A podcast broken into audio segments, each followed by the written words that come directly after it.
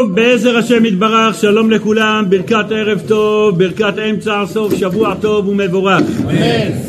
היום נעסוק בזוהר הקדוש עם ביאור מתוק מדבש, מתוך קונטרס, שמחה לאיש. יש פסוק שאמר שלמה המלך, שמחה לאיש. שיעור חיזוק, מתאים לכולנו, משהו עממי. כל אדם שימצא קצת את עצמו עם דברי חיזוק קצת ביהדות, ולא יחיה באיזה דמיון. ואומר לכם בעקבות מה, הוצאתי את השיעור הזה סביב הקונטרס שנקרא שמחה לאיש, מאמרי הזוהר הקדוש עם ביאור מתוק מדבש.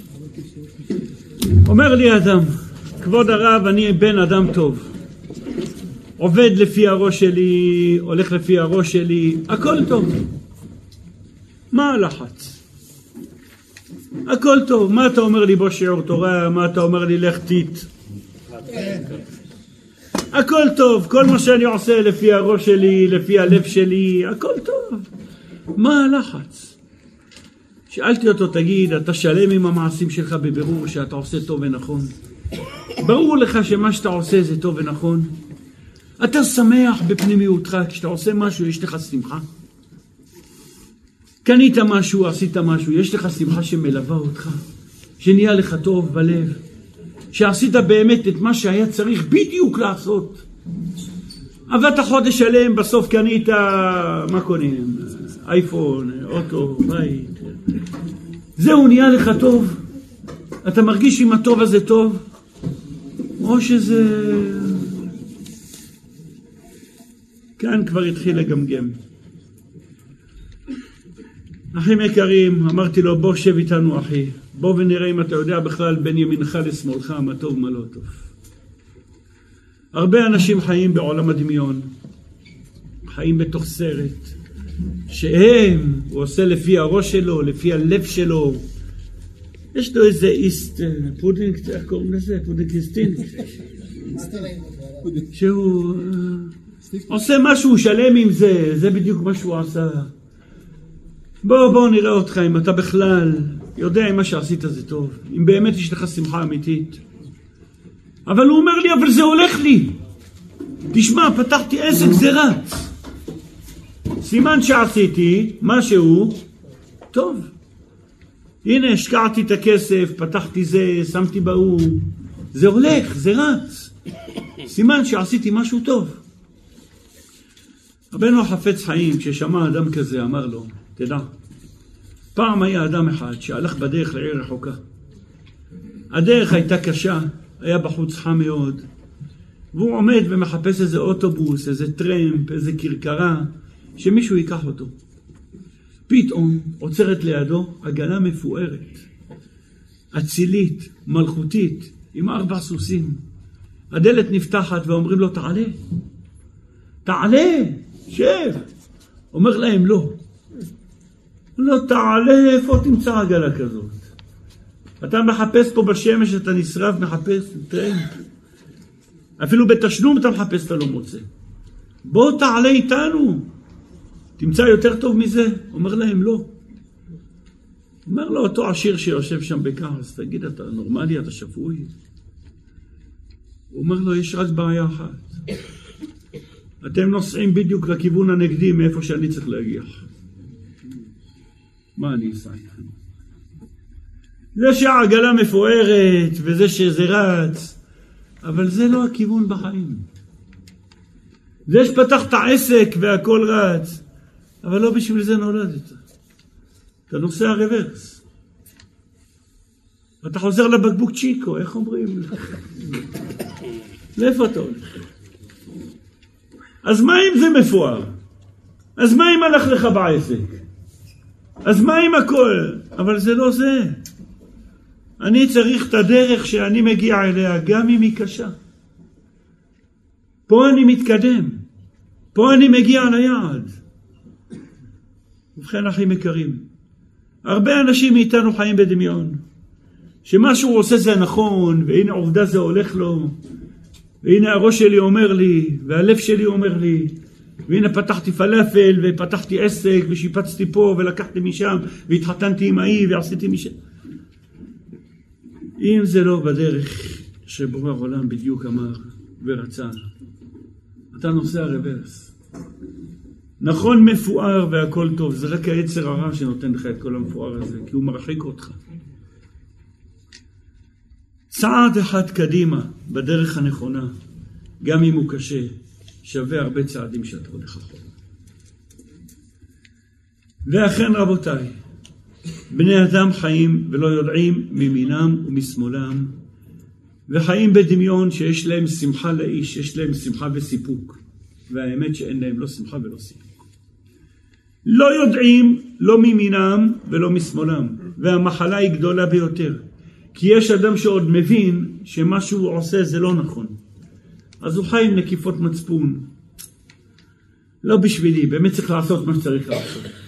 אבל יש אנשים שזה קליפות קשות, שכבר השלימו עם זה. הוא עבד 30 שנה, הוא בנה בית, הוא שם הריות משיש בכניסה שם, לבנה על ידי פלוני אלמוני בשנת למך, אני יודע. שכל אחד יעבור עם האוטו, יראה שם את האריה, ואחד שם לי נשר, והשני שם לי פיל בחצר. זה הסיפוק שלך שאתה עובר. בשביל זה נולדת, מזה אתה מחייך. אתה נוסע רוורס. השמחה שלך היא צחוק על עצמך. אתה לא יודע בין ימינך לשמאלך. אמר לי מישהו, מה? תגיד לי, מה זה לא יודע בין ימינך לשמאלך? אמרתי, אני אשאל אותך שאלה. אתה לא יודע בין ימינך לשמאלך. מי היה הבן אדם שהוא היה גם ימני וגם שמאלי? גם ימני וגם שמאלי. מי? לא שומע. הוא אומר אברהם. אברהם היה גם ימני וגם שמאלי? הוא היה בני, הוא היה שמאלי. מה גילד? הוא אומר כן, כאילו זה היה דוד שלך, היית איתו כל היום. איזה תורה אתה לומד? אהוד בן גרה. הפסוק אומר עליו בפירוש. הוא בן איש ימני. מאיזה שבט הוא? בן איש ימיני, הוא ימין, אבל הוא יותר יד. אז מה הוא? שמאלי. היה אחד שהתורה מעידה עליו, שהיה גם ימני וגם שמאלי. זה אחד, אהוד. אבל אותו אחד שפוסח על שתי הסעיפים, אתה לא ימין ולא שמאל. אתה חי בדמיון, אתה לא שם ואתה לא פה. והכל אסור בתורה, ועזוב אותי וכבד עליי וקשה לי. אמרתי לו, בוא אני אוכיח לך. יש על פי התורה שמותר במצווה לאכול נבלה. נורמלי אתה, לאכול נבלה. כולם יודעים מה זה נבלה, מה זה טרפה. אתה יודע מה זה נבלה וטרפה? אם זה לא נבלה זה טרפה, אם זה לא טרפה זה טרפה. מה נראה לך, זה כללה?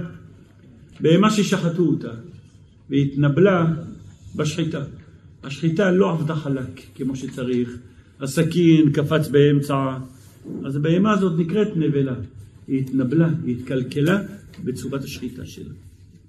זה נבלה. טרפה, פירושו, זו בהמה שלא יכולה לחיות 12 חודש.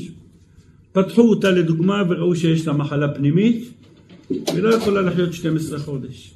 למרות שהשחיטה הייתה בסדר והכל היה בסדר, מוכרים אותה לגויים. לך בתור יהודי אסור לאכול, לא נותנים לכלבים. כל בהמה, נבלה וטרפה לא תאכלו, אנחנו לא אוכלים בנבלה וטרפה. נבלה, בהמה כשרה, רק השוחט ברח לו הסכין, ימינה, שמאלה, לא שחט כמו שצריך. זה נבלה. טרפה זו בהמה שהיא כשרה והשחיטה הייתה בסדר, אבל אחר כך גם אם שחט את התרנגול. אחרי שחטו תרנגול, מה עושים לתרנגול? פותחים לו את הבטן, מתחילים לבדוק מה יש בפנים. יש מראה, יש לב, ואם לא מצאו לב לתרנגול, ואם מצאו את הלב עם חור, זה טרפה, אסור לאכול את התרנגול הזה. זה לא באת, עמדת שם ושחטת בהילולת הרמב"ם, איזה בהמה ועשית סעודה לאנשים, זה לא עובד ככה. אחרי ששחטת צריך להוציא את האיברים, צריך לבדוק כל דבר ודבר, מהו, האם באמת הבהמה הייתה יכולה להתקיים, העוף היה יכול להתקיים. אולי העוף עמד במסעיות, בכביש 6 או בזה שמה, אלפי עופות בתוך מסעית. מהחום, מהזה, התייבש לו האיברים הפנימיים. העוף הזה אסור לאכול אותו, הוא טרפה. השוחט שפותח אותו אחר כך, בודק, רואה מה מצב האיברים הפנימי. זה נבלה וזה טרפה. אבל יש מציאות לדבר שהוא נבלה שאומרת התורה, אתה אוכל אותו, ואוכל אותו לכתחילה, למרות שהוא לא נשחט בצורה נכונה, ולמרות שהוא בכלל לא נשחט, אלא בכלל לקחת את הציפורן ביד והורדת לו את הראש. ומצווה עליך לאכול. נו, אתה יודע מה זה? אומר לי, אל תדבר דברים כאלה, זה לא. אחי, חטא את העוף. ספר ויקרא, מלמדים ילדים בכיתה ב', פרשת ויקרא. חטא את העוף נחשבת נבלה בגלל שלא נשחטת בסכין אלא במליקה. כהן או זר שוחט אותה עם הציפורן החדה ולא בסכין, כך אמרה התורה. ומלק, אומרת התורה, מה זה מליקה? עם הציפורן, לא שוחטים אותו בכלל בסכין. וחטאת העוף, הנבלה הזאת מותרה לכהנים ולא לזרים. בחטאת העוף אתה רואה שיש נבלות שיש מצווה וחיוב לאכול אותם, ואתה בכלל לא מבין מה זה נבלה וטרפה. אם היית יודע את זה, הייתה לך שמחה, היה לך סיפוק. יש לך שכל, השכל שלך בשטויות. אתה חושב שהכל אסור, שהכל זה, שנבלה לא אוכלים. יש מקום שהתורה חייבה לאכול נבלה. תצא מהראש שלך. שאל אותך שאלה אחרת.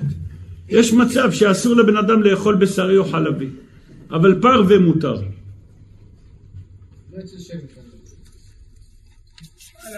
אסור לך לאכול כרגע, לא בשרי ולא חלבי, אבל פרווה יהיה לך מותר.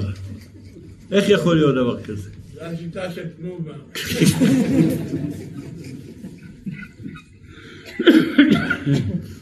איך יכול להיות דבר כזה? כי אם אכלת חלב, אחרי כמה זמן מותר לאכול בשר? שטוף את הפה, תאכל. שטוף את הפה, את הידיים, אכלת חלב, תאכל בשר. אז אפשר אם אכלת חלב. ואם אכלת בשר, בסדר, אפשר לאכול חלב. אבל אם אכלת חלב, מותר לאכול בשר. אבל יש מצב שגם אם אכלת חלב, כן, אסור לך לאכול בשרי או חלבי, רק פרווה. אם זה גבינה קשה, או יש קשה להתעכל. גבינה קשה? לא גבינה קשה. לא. בואו נראה מה אתה יודע. מה, יש לך שמחה לאיש? יש לך משהו? אם אכלת בשר בשבת, שחל בו 9 באב, שחל בו 10 ימים של 9 באב, אכלת בשר, עכשיו חלבי אתה לא יכול לאכול. ומיד שהגיע מוצאי שבת, גם בשרי אתה לא יכול לאכול. אתה לא יכול לאכול כרגע, לא בשרי ולא חלבי. יש מצב, איבדת את הבשר ואיבדת. 9 הימים שלפני שבוע של 9 באב, אסור לאכול בשר. אבל מתי כן מותר? בשבת. אכלת בשבת, בשרי. מגיע מיד, יצא שבת עכשיו, אתה לא יכול לאכול בשרי, אבל מה אתה יכול? כי חלבי גם אתה לא יכול, כי אתה בחזקת בשרי.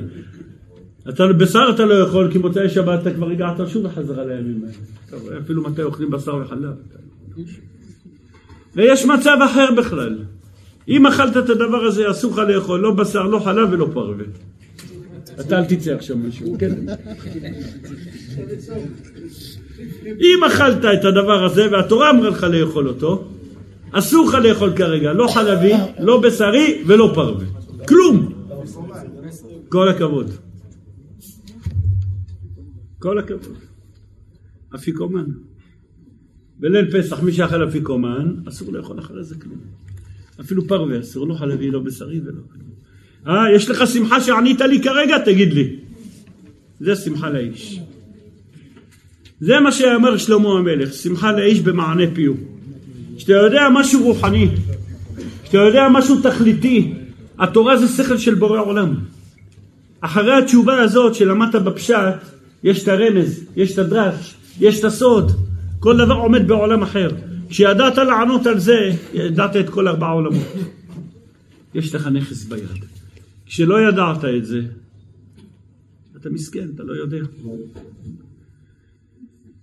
לא, כל היום תלמד תורה, כל היום תלמד תורה. יש מצב שהתורה אסרה ללמוד תורה. לתלמיד חכם, ותלמידי חכמים נכשלים בזה יותר מכולם. והתורה אסרה ללמוד תורה. איפה זה ומה זה? כל יום התורה אסרה עליך, אסור לך ללמוד תורה עכשיו. ומי שנכשל בזה, כל הכבוד. אדם שנכנס, חוץ מכבודכם, לשירותים, אסור לחשוב על דברי תורה. אסור לומר דברי תורה. מי נכשל בזה? תלמידי חכמים בעיקר, כי מי שלא אמר לו ולתורה אפילו בחוץ שיחס, קוראים זה בפנים. יש מקומות שהתורה אסרה ללמוד תורה. יש לכל דבר הגדרה, איפה מותר, איפה אסור, מה תעשה, איפה? במקלחת, במקלחת, אם אין שם שירותים וזה נקי לגמרי, מותר לך לערער, לא לערער, אם זה נקי לגמרי. כן. אבל אם יש שם לכלוך מסביב, כמו בית מרחץ, זה אסור. אם כן רבותיי, תראה איך מותר ואיך אסור. כשאדם יודע משהו, יש לו סיפוק. כשהוא לא יודע משהו, הוא חי בדמיון. בא בן אדם אומר, תשמע, אני לא עושה רע ולא עושה טוב, עזוב אותי, לא עושה רע לאף אחד. לא עושה רע לאף אחד. אני עושה רק טוב ואני בן אדם צדיק. למה בורא עולם לקח לי את הנכסים שיש לי בפריז? למה? אני בן אדם טוב, לא עשיתי רע, לא עושה רע לאף אחד. קם נץ, יושן, מתי יושנים? חצות, מה? עושה הכל. למה באמת הקעו אותי מהשמיים? יש הלכה. אדם צדיק ואפילו צדיק גמור. שאף פעם לא עשה שום עבירה ושום חטא. וכל החפצים שלו לא מגנבה, והכל כסף כשר. כי דבר שהוא לא כשר, דבר שבא על תפוח אחד רקוב, מרכיב את כל התפוח. אדם שהוא נהג מונית וגנב מישהו בחצי שקל, החצי שקל הזה מקלקל לו את כל 1,000 שקל שעשה השבוע. תפוח אחד רקוב מרכיב את כל מה שיש. נגמר. אנחנו מדברים על בן אדם שבאמת הכל שלו מסע ומתן באמונה. הכל כשר, הוא כשר, הכסף שלו כשר, הכל כשר. ופתאום באה התורה ואכלה לו את כל מה שיש לו, את הנכסים שלו. ואפילו אם זה קיים אסור לו ליהנות מזה. איפה ההלכה הזאת? עיר הנידחת. אם יש לך נכס בכנסת, איפה שיושבים שם כופרים לעקור את התורה, זה בגדר עיר הנידחת. כל מה שיש שם אסור בהנאה. מה ששמעת. וגם מה שיש לך בקדושה וטהרה והגיע לשם, הכל הלך. נגמר. עיר הנידחת, אפילו נכסי צדיקים שבה נעקרים. למרות שאתה צדיק. והכל בסדר. אבל אם יש לך שותפות במפעל עם כופר, הלך עליך עם הכסף הצדיק שלך. אז אל תתפלא, למה אני ישר והכל טוב. מי אמר לך לפתוח עסק עם מחלל שבת? מחלל שבת זה רעל, אין ברכה שמה. אם לקחת שותף כזה, שיהיה לך ברור, הלכה בשולחן ערוך. סופו להישרף, הנכס נשרף. אין הדלקה מצויה, אלא במקום שמחלים בו שבת. זה הכל. רק עניין של זמן, תפתח יד שתיים, תראה שמה, תפתח פיצבוק, מקומות כאלה, משרדים למחירה, משרד חדש, כל הציוד למחירה, משרד שנסגר, חברת מחשבים שנסגרה, מה קרה? כל נסגר פתאום כל כך מהר. אין ברכה, יש חילול שבת. השקיעו שולחן משרדי בעיצוב של אלפים. השקיעו זה, הכל מוכרים בגרושים. הכל נשרף, חילול שבת, אין ברכה. העסק לא מחזיק. אין. לכן גם אם אתה צדיק, אם אתה מושקע עם שותפים במקום הזה, הלך על הכל. חבל לך. תעבוד לבד. או שתמצא אנשים באמת שומרי תורה ומצוות, תעבוד איתם. לעומת זאת תדע, שאל תשבר, שכל פעולה שאתה עושה, אפילו קטנה ביותר, יכולה להציל אותך משני עולמות מגיהנום. ממוות בעולם הזה וממוות בעולם הבא. אתם יודעים רבותי, יש מציאות, נראה מי פיקח פה ויחזיק ראש טוב, שבן אדם שר מעוז צור ישו, אני יודע שעברנו את חנוכה והסופגניות נגמרו, אני יודע. עכשיו למה מתכוננים? טוב בשבט. אתה יודע, זה פירות בטוב בשבט.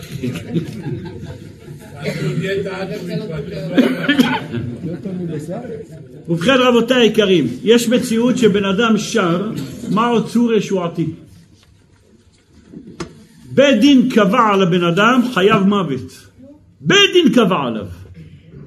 הבן אדם חייב מיתה. מעלים אותו לגרדום, תוך כדי שהוא עולה לגרדום, תוך כדי שהוא מגיע לשם, הוא שר, מה עוד צור רשועתי? אומרים לו, מה זה? אומר, אני כל הזמן שר, מה עוד צור רשועתי? זה שר בעוד צור רשועתי, זה אדון עולם, זה... כל אחד נשאר. פטור ממיתה. איך עם שיר אחד בן אדם פטור ממיתה? למדנו שיעור שלם ומקיף בנושא. בן סורר ומורה, שגנב בשר ושתה יין. ונגזר עליו לפי התנאים וההלכות שלמדנו בשיעור הזה. ונגזר עליו מיטה בבית דין. אם יתברר שבסעודה שהוא אכל בשר ושתה יין, הוא שר שיר מה עוד צור רשועתי, הוא פטור ממוות, כי כל הסעודה היא סעודת מצווה. וסעודת מצווה לא תמשוך אותו לחתוך. מחזירים אותו מהגרדום על שיר קטן שבן אדם שר. בן אדם שישב במקום ושר שיר בתוך שיר תורני, בתוך סעודה, כל הסעודה הופכת להיות קודש. כל הסעודה, עד שאפילו אם יתחייב את המוות, יחלצו אותך מהשמיים. זה שר מעוצו רשועתי, זה שר אדון עולם, זה מזמור לתודה. אתם יודעים מה? גם לא ברך ברכת המזון בכלל. וגם לא נטל ידיים ולא ברך המוציא. בכלל לא בדת ולא בדין. אבל הבן אדם עשה שמשהו שהוא משהו רוחני. הדבר הרוחני הזה יציל אותך ממוות איפה שאפילו נגזר עליך. כך למדנו בשיעור של בן סורר. לכן פעולה הכי קטנה ביהדות, שנראית לך מה כבר אני עושה, עוד סנטימטר בחצאית, עוד פה, עוד שם, די ברצינות. אני לא יכול הכל.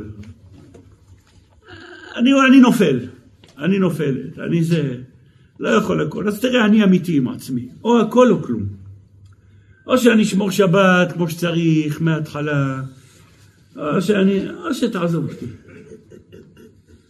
אוי ואבוי לך, אפילו דבר קטן שעשית. קטן! אם אתה אמיתי עם עצמך, אתה לא יודע, זה יכול להוציא אותך ממוות. וכל החיים זה תחרות. והשאלה, מי היה המכה בפטיש? תשמעו מה זה המכה בפטיש. איך היה הסוף של האדם? 10 אנשים נכנסו למעלית. המעלית הזאת יכולה להכיל רק 8 אנשים. ולא 10. יש כתוב משקלות וזה, נכנסו 10. כל אחד איש. המעלית התחילה לעלות, נשברה באמצע, בום, טרח, אוי ואבוי מה שנהיה. מי אחראי לנזקים? אלה שעלו. אולי אלה שירדו. מי אחריי? 10 נכנסו בבת אחת. לא תגיד, נכנס 9, 10, אחרי 8. נכנסו בבת אחת, מי אחריי? קרה לך פעם דבר כזה? אם אתה עולה יותר, המעלית קולטת את זה. אז זה לא נתגרדת. היא קולטת את זה ואת נתגרדת. אני עוד לא שמעתי דבר כזה שבדרכס למעלית המעלית קולטת אותך כנראה שצריך זה אם אתה בדקת את זה בסדר, אני אגיד לך טוב, עכשיו המעלית לא קלטה והמעלית עכשיו נתקעה ונשבר וקרה ולא תקום פעמיים צרה מי משלם את כל הנזקים? יפה מאוד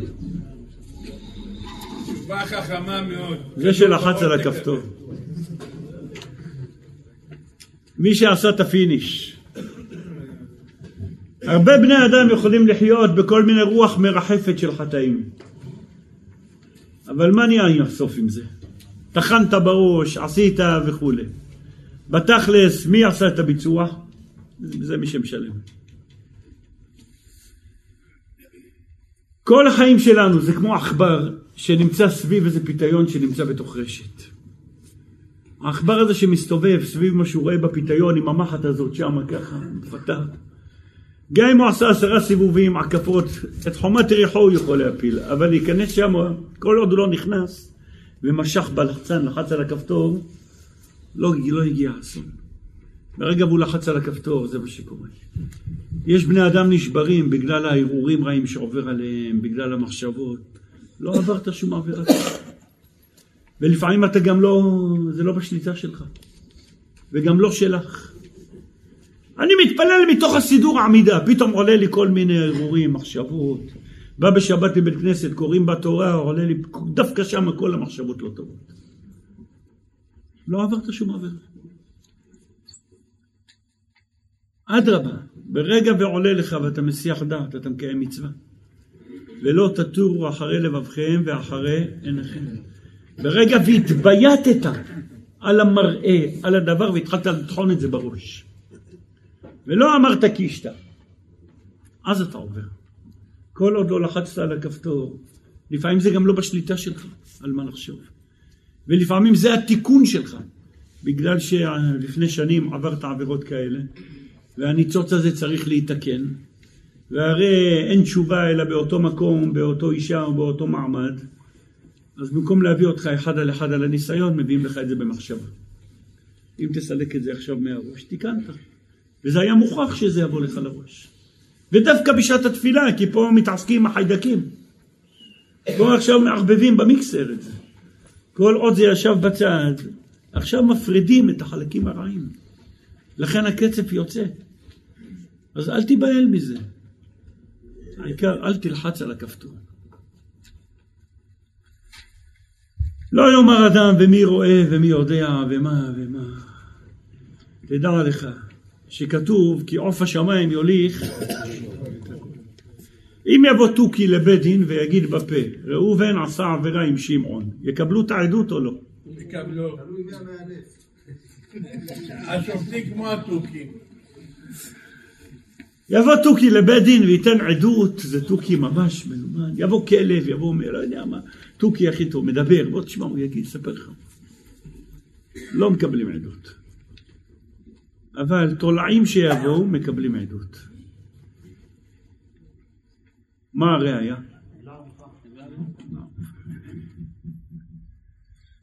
מקום וחס ושלום. מה אתם חושבים? היום זה כמו הדור שלנו? כל העבריינים נמצאים בחוץ וכל החפים בפשע כמעט יושבים בפנים. השם ירחם. מי שיש לו יותר כסף מפעיל יותר עורך דין, יאללה בחוץ, ומי שלא מסכן, חף מפשע. נתפס הלוויתן, מסכן הבן אדם לא עשה כלום, היה תיק זרוק שם אצל הכחולים שנים, אותו פקד יעיפו אותו מהכיסא אם הוא לא פותר את זה, חייב לתפוס איזה שעיר מעזיזה לגמור את הסיפור, זה נגמר. יש אנשים שיושבים שנים ולא עשו כלום, ולא עשו כלום, חפים מפשע. אבל יש דין תורה, עגלה ערופה. אם מצאו חס ושלום לא תקום פעמיים צרה בן אדם שנרצח, ולא יודעים מי הוא, מי רצח אותו, מה עשה? על הדרך, אין מצלמות הבטחה, אין כלום. ועל פי התורה גם לא סומכים על מצלמות הבטחה, וזה שיעור בפני עצמו ולא כרגע. שעל רב פוסק יגיד לך, כל הדברים האלה, וגם על ה-DNA, וזה לא קביל, על פי בית דין וכו'. בכל אופן, בעגלה ערופה ראו בן אדם שנרצח, ולא יודעים מי עשה את זה בכלל, ואין שום עדות.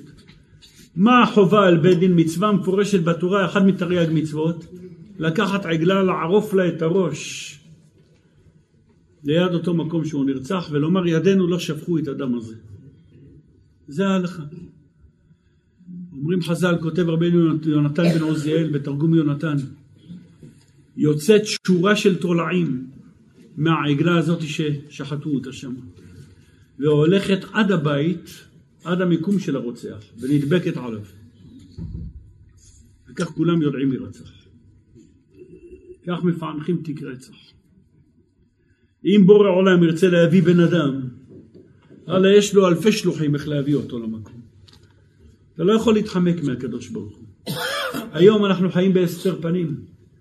הבן אדם מרגיש שעשה מה שעשה והוא נוסע, אבל אתה נוסע ברברס. פעם היית באיזה הזכרה, ענית שם אמן, נותנים לך את השכר של האמן פה כי אתה נכנס מושלם לגיהנם. לכן אתה רואה שלמרות שאתה חוטא, הכל זז, הכל פורח. זה פורח כי לא משאירים לך כלום לשם גם למצוות שעשית.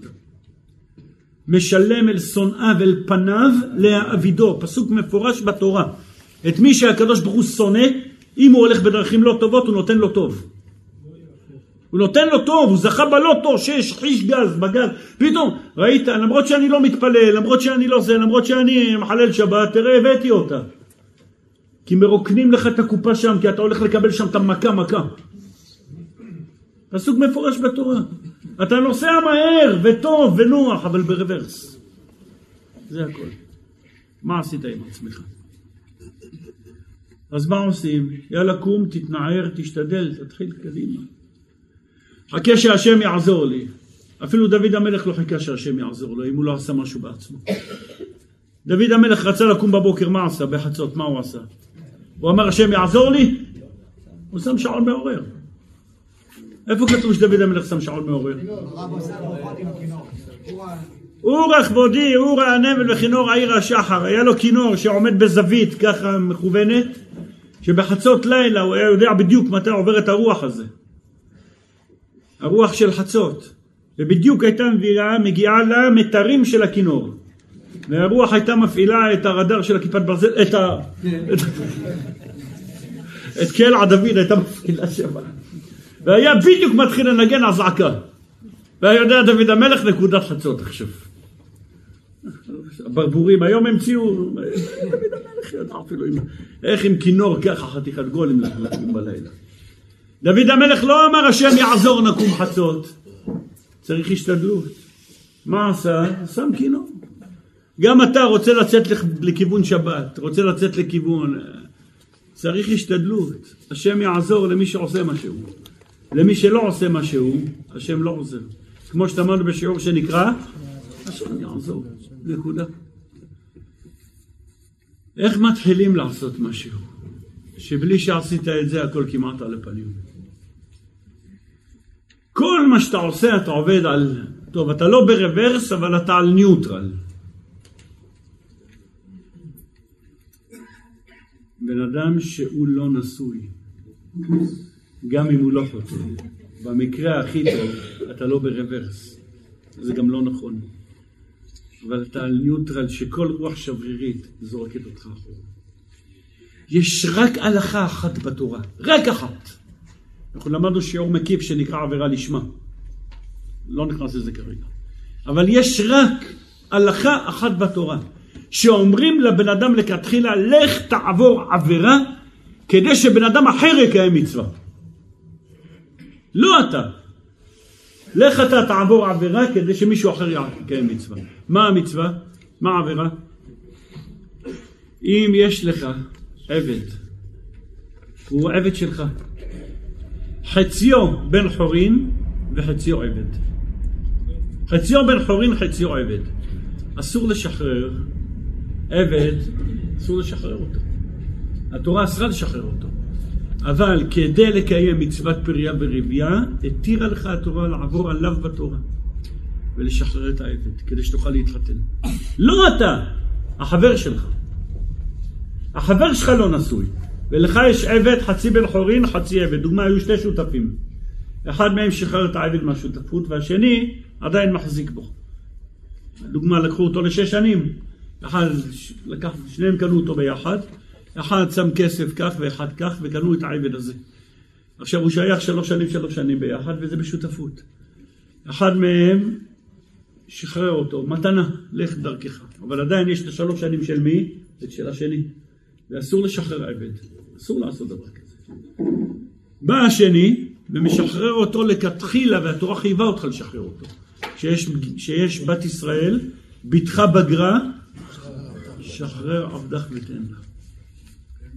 הבת בגרה של החבר שלי, אני עובר עליו בתורה, כדי שהבת של החבר שלי תתחתן. לא משאירים בחורה בלי שידוך. לא משאירים גבר בלי שידוך.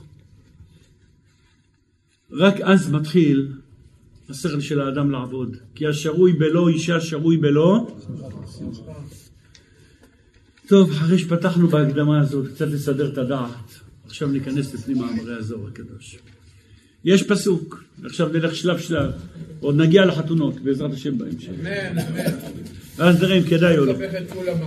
לא יסבך, חכה. עכשיו עושה הפסקה, חכה לפני העירות הבא. שלמה המלך אומר פסוק, שמחה לאיש במענה פיו. מה הוא אומר? שלמה המלך הודיענו בכתוב הזה, כי האיש בדיבורו, כשהוא מדבר דבריו בחוכמה, יש לו שמחה על זה. אמרת משהו עם שכל, אמרת משהו עם הבנה, יש לך סיפוק. אמרת משהו שאין לו תכלית, חבל עליך ועל זה. ורבותינו דרשו על בעלי גרסה, אם מוציאים בפיהם מענה אז נתקיים בהם וישמחו. וכך אמרו, מתי שמחה לאיש? בזמן שמענה בפיו. מישהו שואל אותך דבר תורני ואתה יודע לענות, אז יש לך שמחה, כי זה התכלית, כי אתה נוסע קדימה. כי כל דבר אחר, שאל אותך, תשמע, לקנות אפל או סמסונג, בא להתייעץ איתך, אתה מוכר טלפונים, הוא בא לשאול אותך מה לקנות, טלפון טיפש מסוג כזה או טלפון טיפוש מזה, פה יש את היתרונות, פה יש את החסרונות, אתה יכול לתת לו עצה, פה אין לך הקלטה, פה יש לך, פה זה, פה ההוא, פה... אתה יכול לתת לו נתונים לפה ולשם, אבל אין לך שמחה. שמחה לאיש שענית משהו רוחני, פה אתה נוסע קדימה, אתה לא נוסע רברס.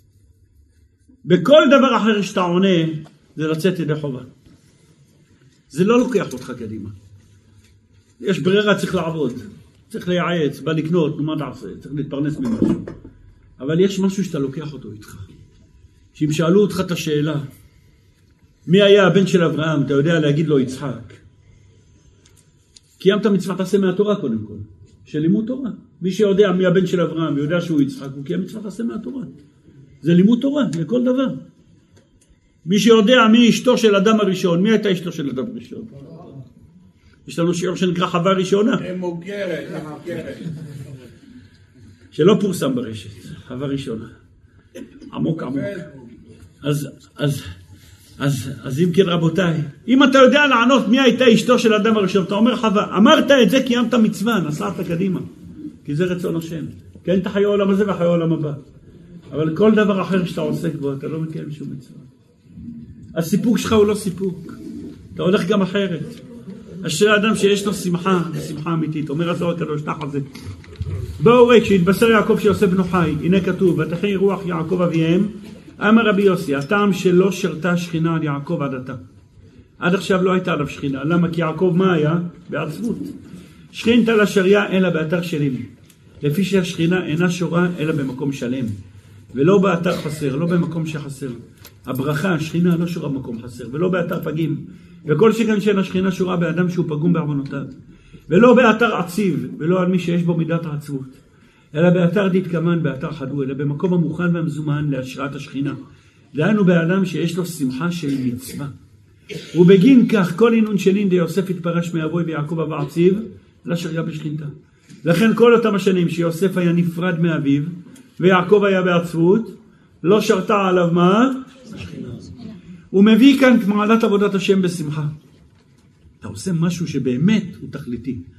תנא אמר רבי אלעזר אמר רבי עמא, כתיב עבדו את אדוני בשמחה בו לפניו ברננה. הבא כתוב ללמדנו, לאפקא דלית פולחנא דקודשא בחו אלא מגו חדווה, להוציא שאין עבודת הקדוש ברוך הוא בשלמות אלא מתוך שמחה, סיפוק אמיתי. אתה נוסע קדימה עם שמחה. דאמר רבי אלעזר, לית שכינתה שריה מגו עצבות. אין השכינה, אין הברכה שורה על אדם כשהוא בעצבות. דכתיב באלישע הנביא כשהתכעס והתעצב על יהורם מלך ישראל, ועתה קחו נא לי מנגן ושמחני בניגונו, והיה כנגן המנגן, כאשר המנגן התחיל לנגן שרתה עליו רוח הנבואה. לפעמים אנשים לוקחים אמצעים כדי להגיע לסיפוק, להגיע לשמחה. תכף נראה איזה אמצעים כשרים ואיזה אמצעים לא מביאים אותך לשמחה אלא לדיכאון. יש אחד בורח לאלכוהול, יש אחד בורח לשכן של האלכוהול, איך קוראים לו? קח לך נתק ושחלת. יש. האמצעים האלה לא מביאים שמחה. יהודי שותה אחרי שהייתה לו שמחה. בא השבת, אתה שמח מהשבת, אז אתה שותה. גוי שותה כי הוא ריקן ורוצה למלות משהו עם שמחה. יהודי יש לו משהו פנימי. ועל הפנימיות שיש לך, על השמחה, אתה מוסיף את היין על זה. אבל גוי נמצא ברקנות, ולשבור את הרקנות לוקח משהו שישמח, וזה לא משמח. זה רק זמני, ובסוף שכרות, זה ההבדל ביניהם. כי גם נדע, כן זה כתוב, עבדו את אדוני בשמחה פירוש. אם האדם עובד את השם בשמחה, אז חדווה דברנש משיך לגבי חדווה אחר אלה. שמחת האדם ממשיכת אליו שמחה עליונה אחרת מהשכינה. החינמי הילמת התאה כגמנה דהיו להתערת, אחי להמשיך ולאלה. כמו כן המלכות, כמו שהמלכות זה השכינה, כמו שהיא מתעוררת על ידי בני ישראל המוצפים בשמחה, כך היא ממשכת שמחה ושפע מלמעלה מהבינה. כשבן אדם שמח בדבר רוחני, הוא מקבל שפע מלמעלה. יצא מהשיעור, יש לו סיפוק. הלכתי, התפלל תפילה, נהיה לי טוב. הייתי בירושלים, הייתי בכותל. הוא מרגיש משהו שמלווה אותו. הברכה האמיתית גם שורה, כי השכינה, אור השכינה דוחף אותו. זה משהו שמלווה אותו להלאה. זה אור הברכה. לכל אדם בפרטות ולכללות עם ישראל בכללות. הפסוק אומר, ושמחה הרי כבר ביערו החברים, שהיא השכינה, כי לכתיב כי בשמחה תצאו. שפירושו זה מינין ישראל לנפקה מן גלות הבאי שמחה. עתידים ישראל לצאת מן הגלות, וזו השמחה. ומה אני הכנס את ישראל ומי השמחה, ואמר היא השכינה. ועל דה ועל זה נאמר, עבדו את אדוני בשמחה, היינו שעל ידי עבודת השם בשמחה, ממשיכים את אור השכינה, וזוכים לתיקון וליציאה מן הגלות ולגאולה. בשמחה, בשמחה, בשמחה. בא בן אדם ואומר, תשמע, רבנו, אני רוצה להגיד לך משהו. אני לא בן אדם רע. הכל טוב. אני משתדל לעשות דברים טובים. ועם כל זה, אני נולדתי במזל, תשאל את זאתי מההורוסקופ, איזה מזל, משפך ודלי, נמר. ואם אתה יהודי, אז אתה יודע מה? אז אני נולדתי בתשעה באב בדיוק. לא בצהריים שנולד משיח, אלא ממש בליל תשעה באב. בדיוק שנשרף בית המקדש. זה ילד מעקוס. וגם אמא שלי קרא לי נמרוד, ואבא שלי קרא לי זה, ואני בכלל שרוף על הפנים מכל הכיוון. איזה שמחה. נולדתי בתשעה באב, החיים שלי תשעה באב, הכל שחור, הכל הרוס, הכל כלום. אני נולדתי במזל הזה, מה אתה רוצה? תביא את בעלי המזלות הגשמיים, תביא את בעלי המזלות הרוחניים, כולם יגידו לך פה אחד. הסכם של כל המקובלים בעולם. אתה נולדת במזל, שזה מזל של מזל שחור. אין שמחה. אין כניסה. איך שנולדת, ראית את המילדת, כתוב לה על המצח, אין כניסה. גם כניסה. מה אתה רוצה ממני? אתה אומר לי, תשמח, תעשה זה, תעשה ההוא. שמע אחי, גם אתה אומר, השרוי בלא אישה, השרוי בלא שמחה, מבטיח לך, אני התחתנתי. אני התחתנתי. ואם כל זאת שהתחתנתי, אין שמחה. מה תענה לאחד כזה? אתה אומר לי, מי שלא התחתן, אין לו שמחה. אני אומר לך שהתחתנתי ואין לי שמחה. אומרים, בעל מצליח.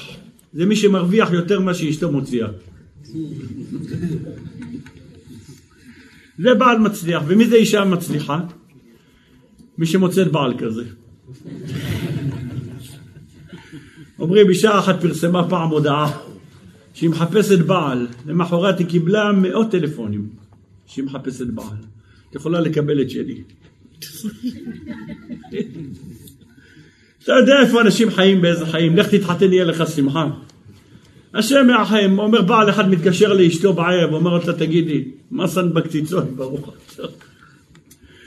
אשתו אומרת לא, תגיד מה אתה רוצה? מתכון סודי, אני לא יכולה לגלות. הוא אומר לה לא, את חייבת לספר לי, מה סנבקציצות של ארוחת צהריים? היא עפה על עצמה, זה גם אין עולם הבא עשיתי לו. היא אומרת לו לא, זה מתכון סודי. אומר לה, אני מתחנן, תקשיבי מותק, זה מאוד חשוב. אני בבית חולים, המנתחים חייבים לדעת.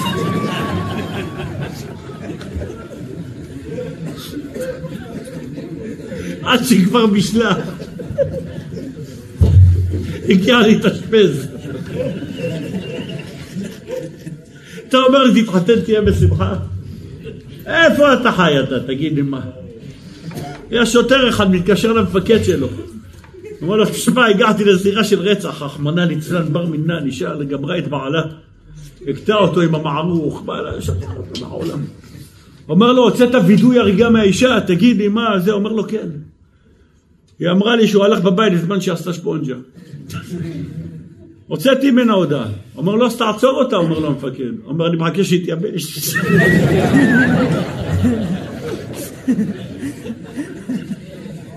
מה תזמין? מזמינים משטרה, מה עושה השוטר? מה עושה השוטר הזה? מה חשבת לך? פתרת את העניין? הלך לו בן אדם אחד לרופא, שנהיה כולנו בריאים. אמר לו, עצה, איך הוא יכול לשמור על הבריאות? לחיות עד 120 שנה. תן לי עצה איך אני חי 120 שנה. אמר לו תתחתן. אמר לו מה אם אני אתחתן אני אחיה עד 120? אומר לו לא. אם תתחתן אתה כבר לא תרצה לחיות עד 120. נגמר לסיפור. אתה מדבר. לך תתחתן, תהיה בשמחה, תהיה בזה. מה אתה מדבר? אומרת לו אשתו מה? אתה חייב לשמוע לי. למה אישה קיבלה בינה? יתרה. קיבלה בינה יתרה. היה בן אדם אחד חיפש. איפה נמצא הבינה יתרה של האישה? באיזה איבר שלה בגוף? חפר שנים. יום אחד הוא נכנס למרפאת שיניים. שואל את העובד, כמה תעלה עקירת שן בינה?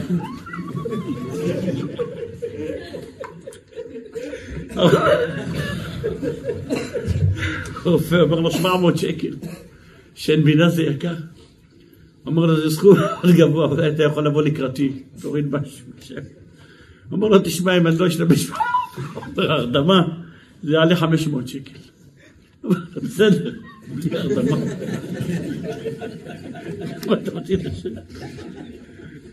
אתה יכול לעשות עוד הנחה. אומר להם, אני אתן למתמחה, תוציא לך את השם. זה עלה יותר זול, נעשה הנחה יהיה 100 שקל, יאללה, בלי התאמה ומתמחה. בוא נשולח את אשתי.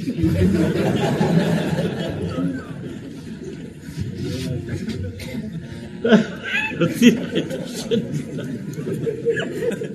למה יש לה בינה יתרה בכל דבר? לך תגמור, אתה אומר לבן אדם לך תתחתן, יהיה לך טוב. לא לך תראה מה קורה בשוק. תהיה עם שמחה, תהיה עם זה. השם ברחם, אוי ואבוי, איזה שמחה תהיה, אתה תקבל שמחה משם. הייתה אישה אחת שבעלה ברח מהבית, הלכה לאיזה מקובל, בבא חמסה. צדיק יסוד בניין. לקבל ממנו ברכה שבעלה יחזור. בעלה נעלם מהבית, שבעלה יחזור. כל בעל האשראי נעלם. הרב היה לבוש בג'לביה לבנה שומר עיניים. אמר לה, הוא יחזור, תשלמי $1,000, הוא יחזור. נעשה לו תיקון, עד חודש הוא חוזר. זה רב שומר עיניים המקובל הזה. לקח $1,000 והיא מחכה. 3 שבועות, חודש עובר, הוא לא חוזר. בעלה לא חוזר. אמרה, לא יצא כלום מהמקובל הזה, הלכה למקובל אחר. זה מקובל צעיר, ככה שובב. איזה שומר עיניים, מסתכל, ימין שמאל, בא אליו בחן אותה, סקר אותה, סקירת מערכות, איך שבא. אומרת לו, בעלי ברח, נעלם, איך אני מוצאת אותו? הוא אומר לה, תקשיבי, הוא לא יחזור בכלל. אני מבטיח לך, הוא לא יחזור בכלל. אומרת לו, כמה אתה לוקח? 100 שקל. אומרת, הוא לקח 1,000, אמר, איך 100 שקל לא יחזור? אומר לה, תשמעי, הוא שומר עיניים. הוא לא הסתכל עלייך, אני הסתכלתי עלייך, אני ברח.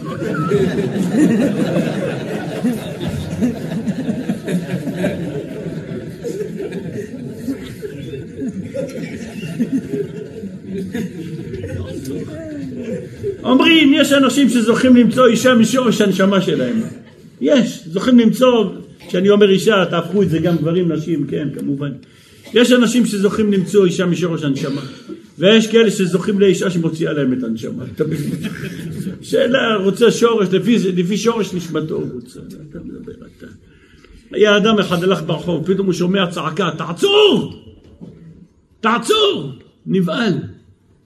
לא עבר רגע, וואלה מקרר נפל עליו מקומה 20. הוא עצר. הוא הסתכל על המקרר לרסיסים, עוד 20 סנטימטר, הבן אדם היה נבקע, מקבל את המקרר על הראש. מחפש, מי זה אמר לו תעצור? לא יודע מי זה היה. אומרים עיניים לשמיים, אולי מישהו מאיזה מרפסת, מישהו מאיזה זה. פתאום הוא רואה מלאך עם כנפיים. אומר לו, אני המלאך ששומר האישי שלך. אני, המלאך האישי שלך, אומר לך תעצור. מה עושה הבן אדם? מכניס למלאך אגרוף לפרצוף. אומר לו, הצלתי אותך, מה אתה אומר? אמר לו, איפה היית ביום החתונה שלי?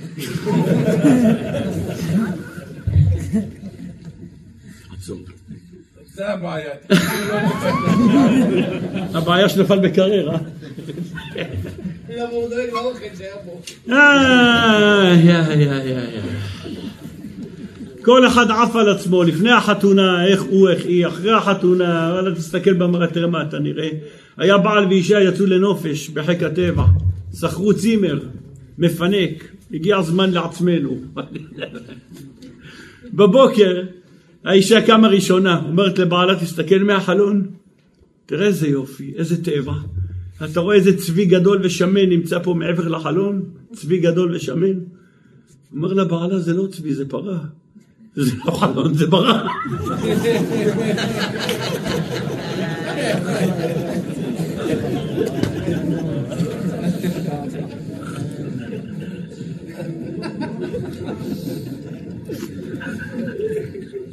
גם כשהולכים לצים הרבים שם.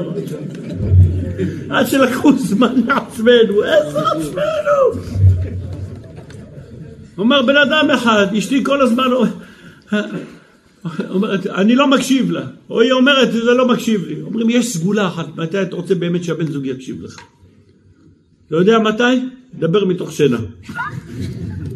תראה, הקשיבו לך. שאתה עצמך יושן, כן. אמרו לרב אחד, אני רבותיי אסיים את זה תכף, כי אתם יודעים את הסיפור הבא, היה רב אחד שאמרו לו תגיד איזה כמה דברי תורה בין מנחה לערבית. אמר להם רק כמה דקות אני חוזר. רץ הביתה חזר. אמרו לו יש עוד 5 דקות, אלא תגיד. התחיל לדבר שעה. אמרו לו רבנו, ערבית והוא רחום וזה. הוא לא הפסיק לדבר. בררו אחריו מה קרה. הוא ברח הביתה, לקח את השיניים תותבות של אשתו.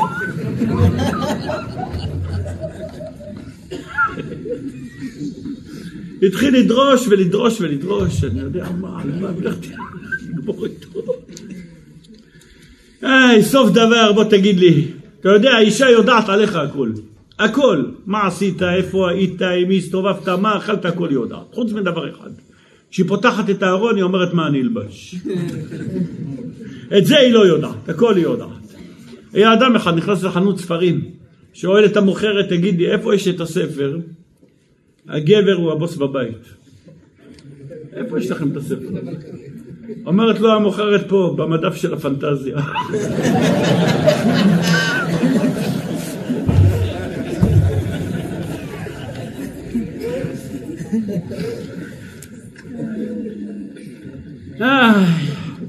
פעם שאלו איזה זמן יותר ארוך. כשאתה אומר לאשתך עוד 5 דקות אני מוכנה, כשהאישה אומרת לך עוד 5 דקות אני מוכנה, או כשהגבר אומר לה עוד 5 דקות אני בבית. מחלוקת הפוסקים. חיקאיה טווילה, מה יותר ארוך מה פחות ארוך. טוב. אחים יקרים, אז אומרים לך אחר כך לך תתחתן, לך תתחתן אומרים לך. בעל אמר לי, אשתו בדרך מהעבודה, אמרתי לך שאני מגיע עוד 5 דקות, את לא צריכה להתקשר כל רבע שעה.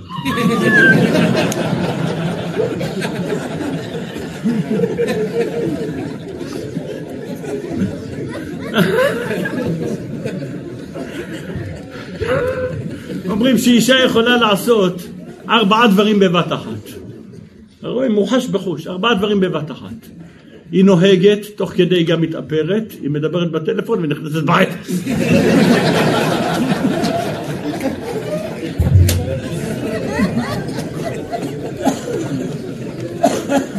היא באה הבעל, אומר לדיינים, רבותיי, סוף הדרך. כל הקיצים קלו. רוצה להתגרש. מה קרה? למה אתה רוצה להתגרש? אומר להם, אשתי לא מדברת איתי כבר שנה. רוצה להתגרש. אומרים לו הדיינים, כדאי לך לחשוב על זה פעמיים, נשים כאלו קשה למצוא היום.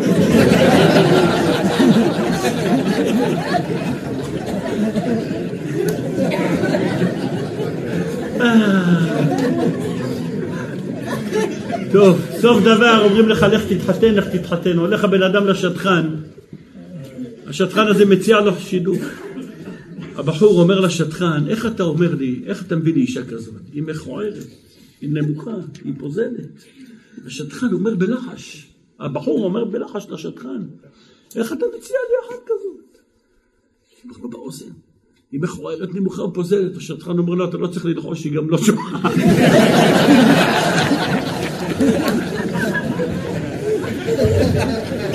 תכלס, אז אומרים לך.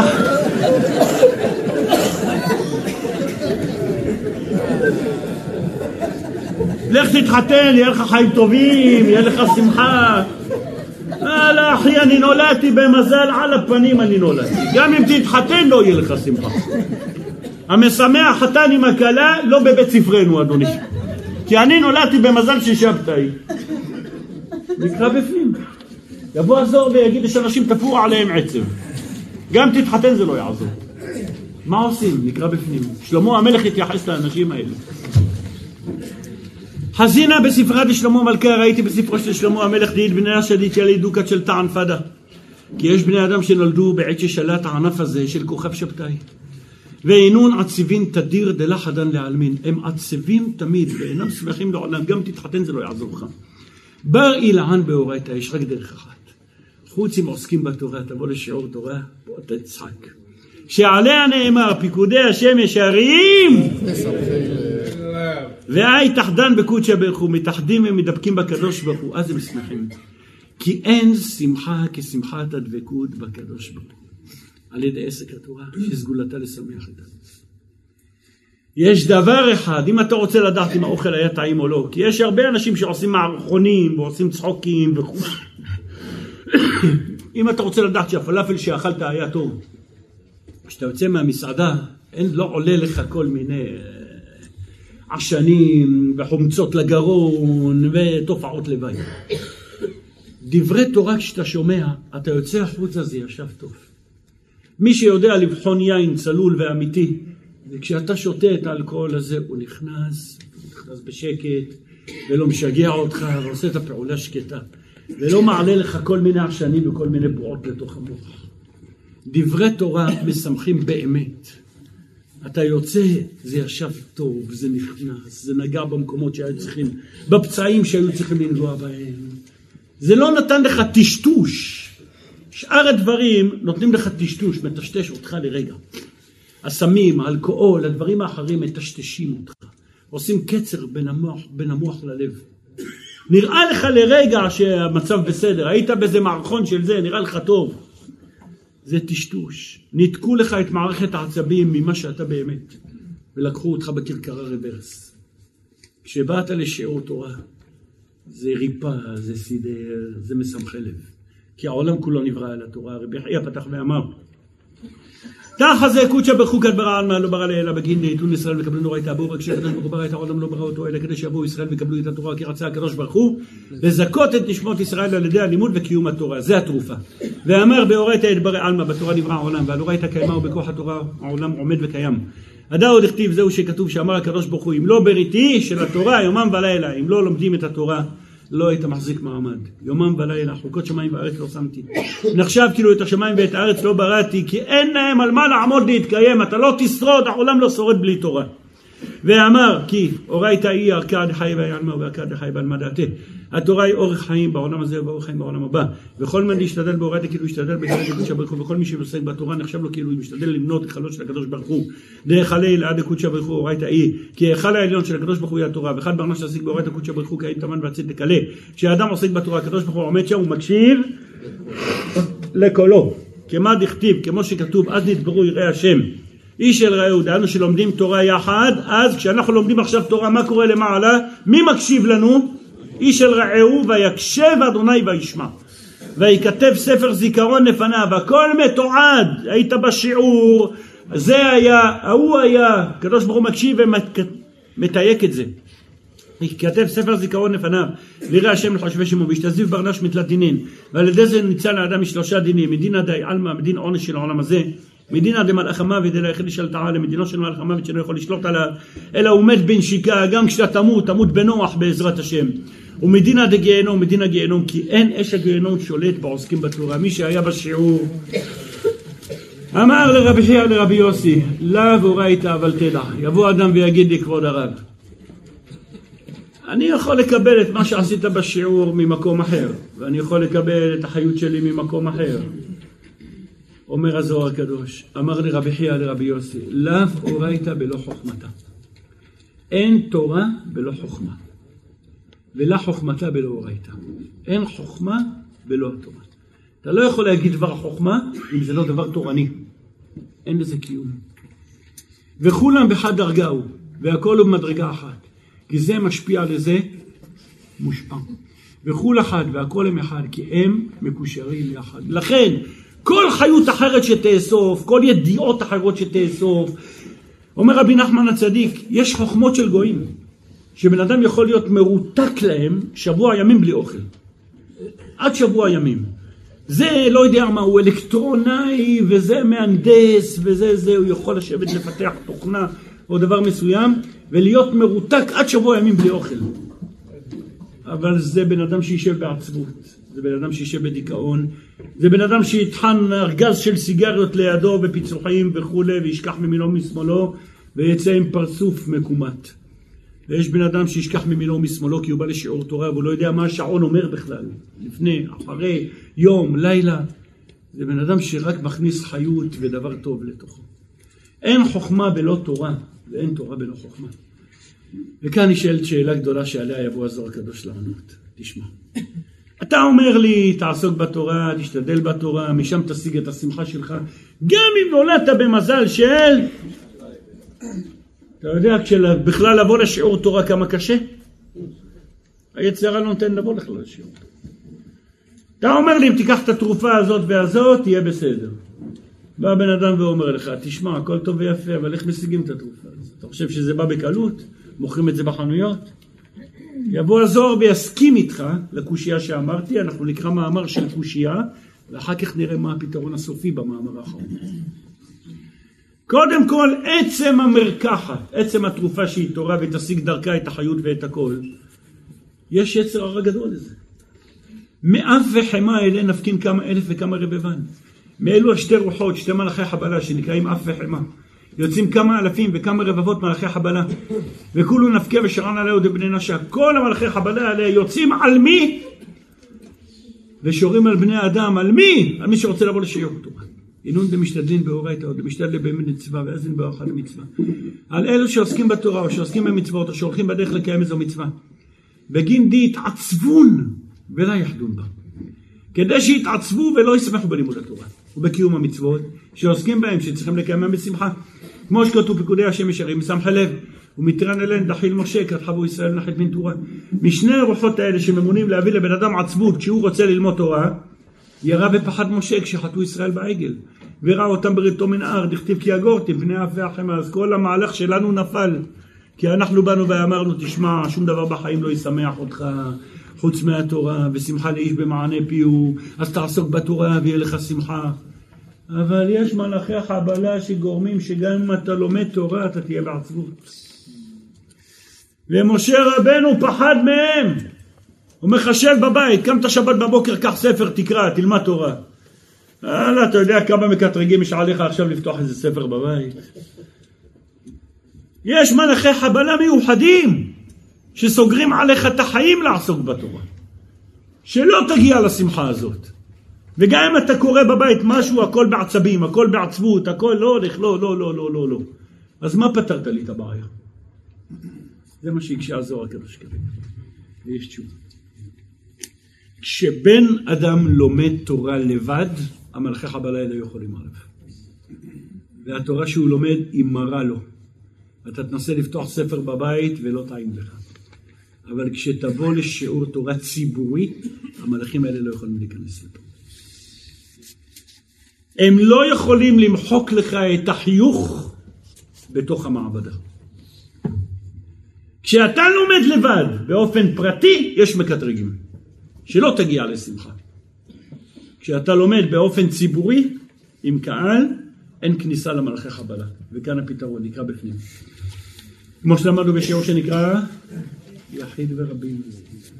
רבי עמא פתח ואמר, כל צלוטין דעלמא צלוטין. כל התפילות שהעולם מתפללים בעבור, הן תפילות שנשמעות ומתקבלות. אין הקדוש בציבור, כן, הן תפילות שנשמעות ומתקבלות, ואין הקדוש ברוך פונה אליהם לבודקם. אם ראויות הם, הם לא, אלא תפילתם בוקעת ושוברת כל המנעולים של שערי תפילה, ועולה לפניו יתברך, כי כוח הרבים גדול הוא. אתה בא לבית כנסת, גם אם אתה לא מבין, והראש שלך לא במקום. זה עסקת חבילה של רבים. נקודה, זה עולה. וצלותא דיחיד, אם התפללת בבית, או עשית זה, צלותא דיחיד, לא על קמא מלכא קדישא, אלא בתחילת הכיפה. אבל תפילת יחיד אינה נכנסת לפני המלך הקדוש ברוך הוא, אלא בכוח. לנו צריך כוונה חזקה. רצה לומר כשזה היחיד, אפילו הוא צדיק, שאז תעלה תפילתו בלרשות שומרי השערים ולא ידחות תפילתו לחוץ. הוא מפרש מדוע אין מלאכי חבלה דוחים את תפילות הציבור. בגין דלה בזה את תפילתם. לפי שאין הקדוש ברוך הוא דוחה את תפילות הציבור. לכן כתוב תפילתם בלשון רבים. אף על גם דלב כולה בכוונה ובעורתא דליבה. אף על פי שאין תפילת כולם בציבור. אין כולם בכוונה, אין כולם ברצון הלב. ברח לך הראש בעמידה, ברח לך הראש בשיעור. הכל בסדר. עם כל זאת, הרי כל אחד מכוון מעט מהתפילות, ותפילות כל הציבור יחד, עולה תפילה שלמה ונעשית עטרה בראש חיים. איפה אין כניסה למקטרגים? שיש ציבור. שם אתה יכול להשיג שמחה. ולכן המסקנה היא, כל ענייני העולם הם לא שמחה אמיתית. אבל יש רק מקום אחד שתשיג את השמחה, על ידי התורה. פיקודי השם משמחי לב, והמשמחי לב האלה, לא תשיג אותם ביחידות.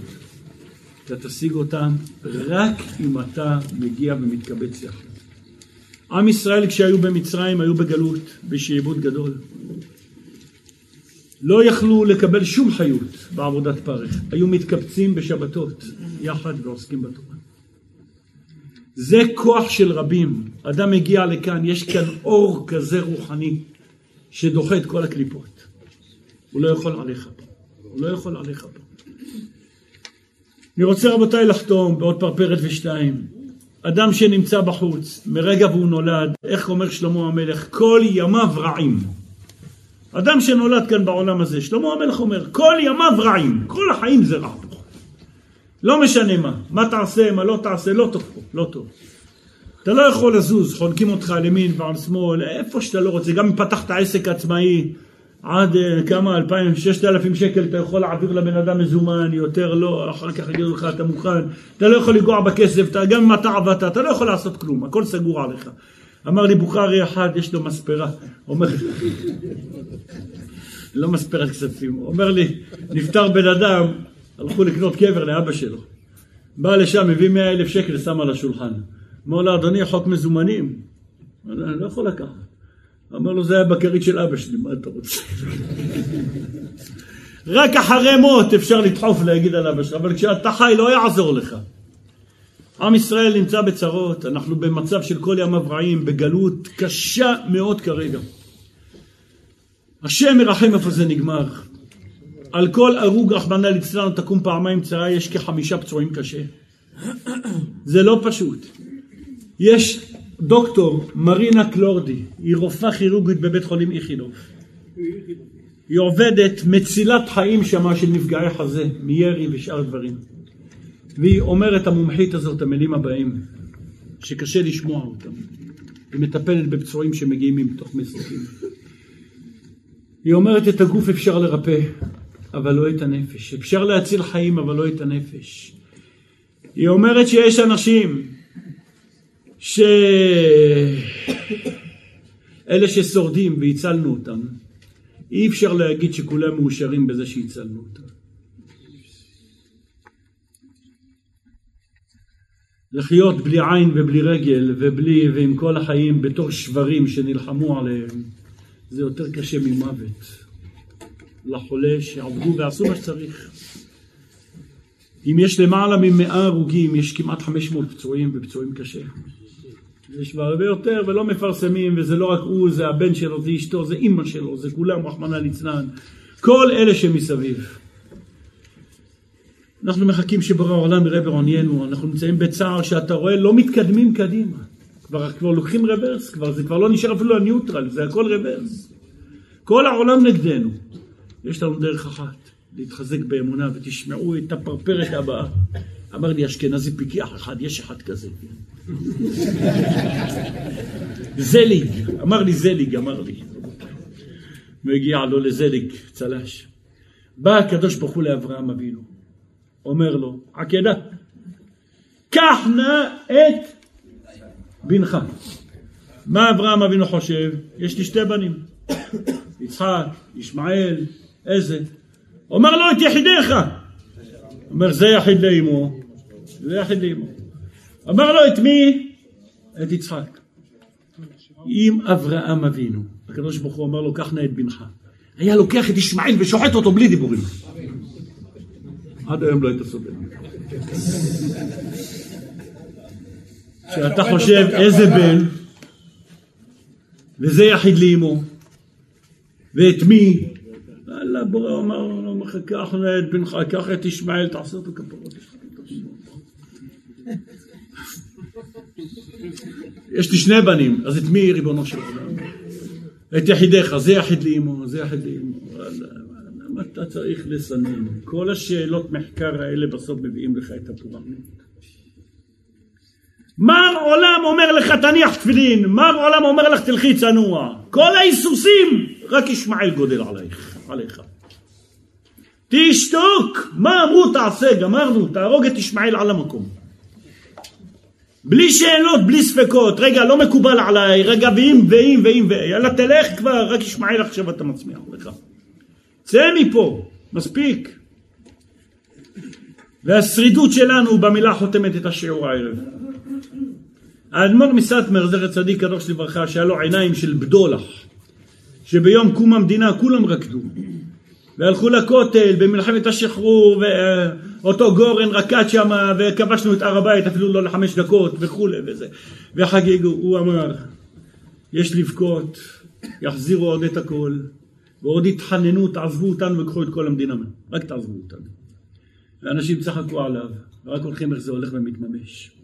הוא היה אומר, אם אתה רוצה לקבל ברכה, שתתפוס בחיים, ברכה שתתפוס, יותר מבבא, יותר מכל אחד. לך לבן אדם שעבר את השואה ויש לו מספר עליו.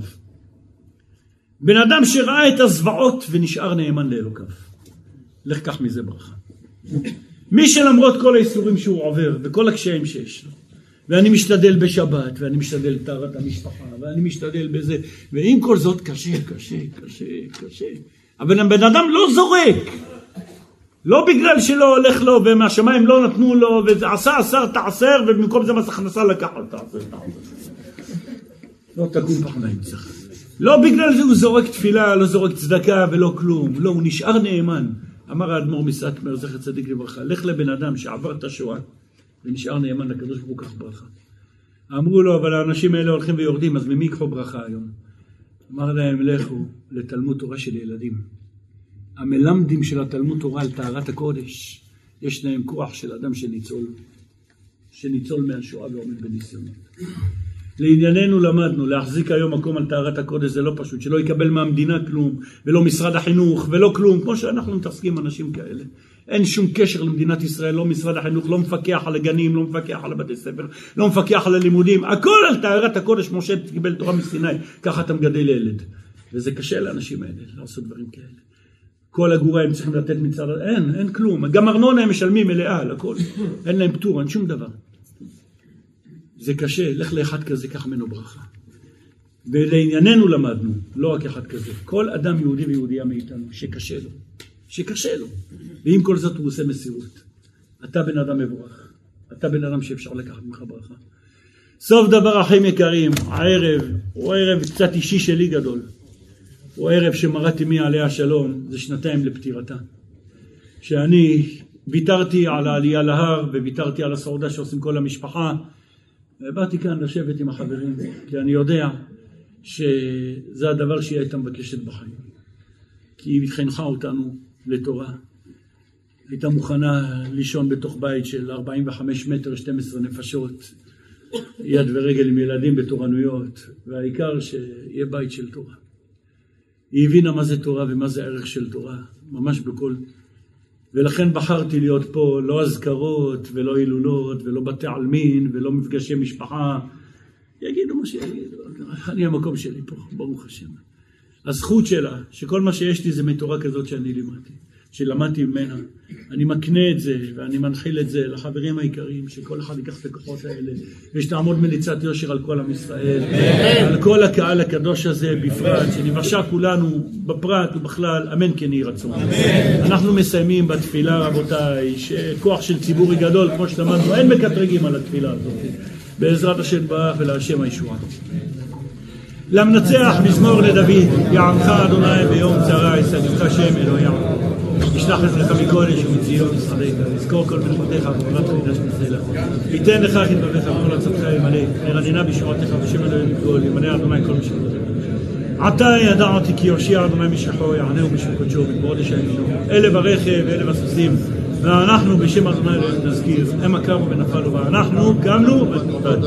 אדוני יושיע, מלך יעוננו ביום, שיר למעלות, תשא עיני להבין עין ירוי, ושגבים אדוני יופי שמיים. אני אתן למות רגליך, ללום שמיים.